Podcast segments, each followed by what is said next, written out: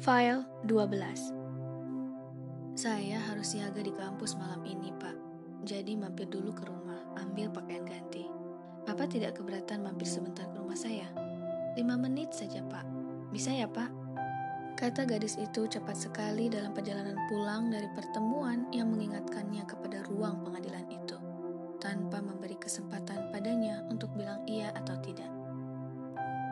Ia ragu-ragu dipersilakan masuk oleh seorang perempuan setengah baya, tapi yang kelihatan masih cantik.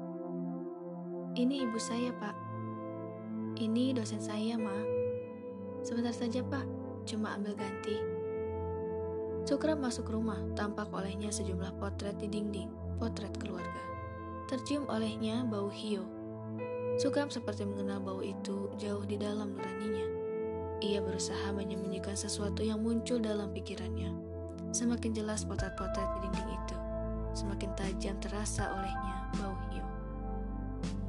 Ia tiba-tiba ingat suatu artikel yang pernah dibacanya di suatu koran. Ia tidak akan pernah lupa judulnya. Kapok jadi non-pri. Sukram tidak bisa memahami artikel itu sebaik-baiknya. Ia tiba-tiba merasa menjadi pribumi, kata yang selalu mengingatkannya pada primitif. Gerombolan orang yang dituding telah memperlakukan kelompok lain dengan tidak adil. Dan kata pribumi juga mengingatkannya kepada keterbelakangan. Tidak tahu adat. Di kampus kota pantai yang jauh di sana itu dulu, ia suka mendengar teman-teman kuliahnya terlibat dalam diskusi di ruang kuliah mengenai itu. Ia merasa jika ada masalah mau tidak mau kaumnya lah yang salah, yang harus menghentikan tindakan yang dianggap tidak adil terhadap yang bukan pribumi, yang tidak primitif.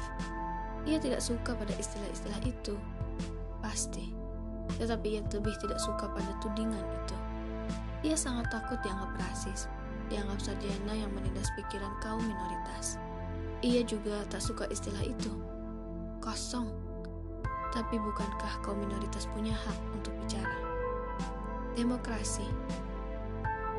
Tapi kaum mayoritas? Demokrasi mengharamkan penindasan oleh mayoritas terhadap minoritas. Demokrasi memberikan hak bagi siapa pun untuk menyatakan pendapatnya, termasuk kaum minoritas atau terutama. Terutama. Tiba-tiba dilihatnya Mama Rosa muncul di kamar tamu membawa teh panas. Minoritas ini coklat kekuning-kuningan. Matanya berbinar-binar. Ia mempersilahkannya minum, kemudian masuk lagi. Didengarnya ibu dan anak itu membicarakan sesuatu di dalam. Ia tidak tahu apa yang mereka katakan tetapi merasa bahwa keduanya menyebut-nyebut namanya. Ia sedang menyeruput teh panas itu ketika Rosa keluar menenteng tas kecil. Maaf ya pak, lebih lima menit. Suara gadis itu tiba-tiba seperti suara perempuan di sebuah iklan pembersih lantai. Ia menyukainya, seperti suara Minu. Seperti Ida. Bukit-bukit pasir dalam benaknya bergeser-geser.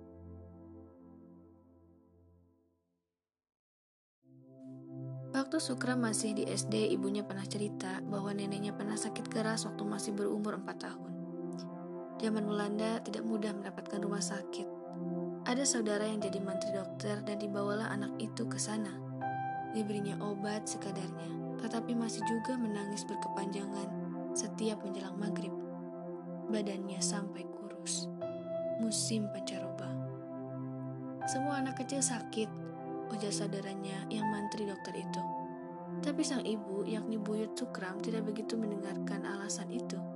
Ia ingat kebiasaan Jawa bahwa jika anak sakit berkepanjangan, ia harus diserahkan kepada orang lain untuk dipelihara dan diganti namanya.